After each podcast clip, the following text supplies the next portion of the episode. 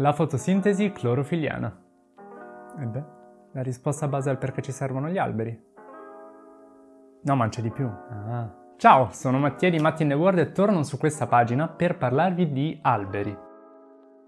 Sapete quanto in alto può crescere un albero? O che gli alberi in una foresta parlano tra loro? O ancora che abbiamo una ventina di alberi millenari in Italia? È incredibile rendersi conto di quanto poco sappiamo sugli alberi. Eppure agli alberi siamo profondamente connessi, come società e come esseri viventi. Non ci dovrebbe stupire, tutto il pianeta Terra d'altronde trova nelle piante il suo principale inquilino. L'80% della biomassa terrestre, cioè la massa di tutto ciò che vive sulla Terra, è composta da piante. Noi umani di contro siamo lo 0.01%. 100%. Mette le cose in prospettiva, no? Dagli alberi dipende la nostra salute, quella delle nostre città e del nostro pianeta. Producono l'ossigeno che respiriamo tramite un processo che toglie CO2 dall'atmosfera e ne immagazzina una grande parte nell'albero stesso e nel suolo in cui affondano le sue radici. Le foreste assorbono così il 30% della CO2 immessa in atmosfera, aiutando a stabilizzare il clima. Gli alberi giocano un ruolo chiave nel ciclo dell'acqua e combattono l'erosione dei suoli, sono quindi fondamentali per regolare gli ecosistemi. È con loro che la biodiversità terrestre trova la propria casa e circa il 25% della nostra popolazione mondiale la propria sussistenza. Forse anche questo potrà stupire, ma il ruolo degli alberi è imprescindibile soprattutto nelle città. Si stima che oltre il 65% delle persone vivranno in città entro il 2050. Senza alberi la qualità dell'aria, le onde di calore, le alluvioni sono enormi rischi per la nostra salute e la nostra sicurezza. Al contrario, gli alberi in città funzionano come delle spugne che catturano e rallentano la pioggia, filtrano il particolato e assorbono gli inquinanti chimici, rinfrescano rinfrescano l'area circostante e rafforzano la stabilità dei terreni. Se ben integrati nell'attività agricola, aiutano a nutrire le coltivazioni e a migliorarne la resa. Addirittura anche i livelli di stress e di attenzione delle persone possono essere migliorati a contatto con il verde degli alberi. Il legno in alcuni casi può sostituire materiali più clima alteranti come il cemento e l'acciaio e residui forestali usati a scopi energetici infine ci possono aiutare a ridurre l'uso dei combustibili fossili. Oggi ci sono 3.000 miliardi di alberi e solo 8 miliardi di persone, eppure tagliamo 15 15 miliardi di alberi all'anno, quasi due a testa. Complesso di inferiorità? Se in Europa deforestiamo per lo sviluppo urbano e delle infrastrutture, nel resto del mondo è per convertire le foreste in terreni agricoli e per pascoli. Per questi tagliamo 9 alberi su 10. La gran parte di questa deforestazione si verifica nei tropici, ma i prodotti vengono consumati da tutti, noi compresi. Incendi e altri effetti del cambiamento climatico giocano un ruolo sempre più forte in quella che viene definita perdita globale di alberi, che oltre alla deforestazione include anche la degradazione delle foreste, che in pratica è quando si riduce la densità di un'area boschiva. Questa degradazione accade per l'utilizzo delle foreste per prodotti di legno e carta e per l'agricoltura locale e di sussistenza. Pensate che dall'ultima era glaciale abbiamo tirato giù un terzo delle foreste, oggi il 30% delle specie di alberi sono a rischio estinzione. In piena crisi climatica perdere alberi è una cosa che davvero non possiamo permetterci. La CO2 assorbita con tanta calma da questi incredibili esseri viene rilasciata nuovamente in atmosfera quando li perdiamo abbiamo. Se la deforestazione fosse un paese sarebbe il terzo emettitore dopo Cina e Stati Uniti. Non ci basterebbe allora piantare tutti gli alberi che possiamo e risolvere in un colpo solo i nostri problemi? Non è così semplice. Gli alberi sono una delle armi più efficaci che abbiamo per rallentare il riscaldamento globale e combatterne gli effetti, ma pensare siano l'unica è rischioso. Richiedono tempo per diventare quell'enorme aspiragas serra che vorremmo fossero. Piantare alberi in modo efficace vuol dire anche capire bene quali e dove farlo e soprattutto agire in collaborazione con le comunità locali di cui bisogna rispettare l'identità e il benessere. Anche perché usare le foreste per combattere la crisi climatica è una partita che si gioca sul lungo e saranno queste comunità a mantenere l'attenzione alta per assicurarsi che gli alberi piantati oggi sopravvivano abbastanza a lungo da fare ciò che chiediamo loro. Comunque ogni albero in più aiuta. Per dirla con le parole di Stefano Mancuso è una piccola goccia ma va nel senso del giusto e del bene. Allora cosa possiamo fare noi per gli alberi? Primo possiamo preservarli ovunque siano ora. Partire dalle foreste che abbiamo e proteggerle è la cosa più saggia che possiamo fare. Per questo le aree naturali protette sono uno strumento importantissimo a livello territoriale. Possiamo poi curarci di quelle che abbiamo in zona, supportare le organizzazioni che si battono per la conservazione della natura e soprattutto dare il nostro voto di consumatori. La carne di manzo industriale e l'olio di palma sono i prodotti per cui si deforesta maggiormente, quindi meno ne compriamo, meno domandiamo alla filiera di produrne. Allo stesso modo scegliere prodotti che mostrano le certificazioni di gestione sostenibile delle foreste è un'altra azione importante. Seconda cosa che possiamo possiamo fare per gli alberi è piantarne di nuovi, nelle città e nelle foreste. Possiamo occuparcene noi stessi assecondando e rispettando la flora autoctona, chiederlo alle nostre amministrazioni locali o supportare progetti di riforestazione nel mondo che sono molto delicati e dunque hanno bisogno della massima serietà. Quello che ci siamo dimenticati degli alberi e delle piante è che oltre a essere principali inquilini di questo mondo,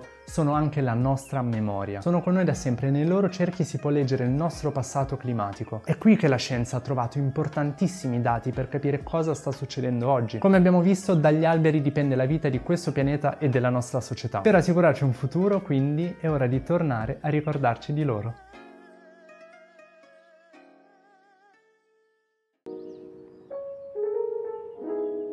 Grazie per aver ascoltato il nostro podcast. Trovi tutte le altre puntate su Spotify, YouTube e Apple Podcast. Seguici anche su Instagram per non perdere gli aggiornamenti sulle nuove uscite e gli articoli del nostro magazine online. Se ti va, sostieni i nostri progetti di riforestazione per essere insieme il vento del cambiamento. Alla prossima!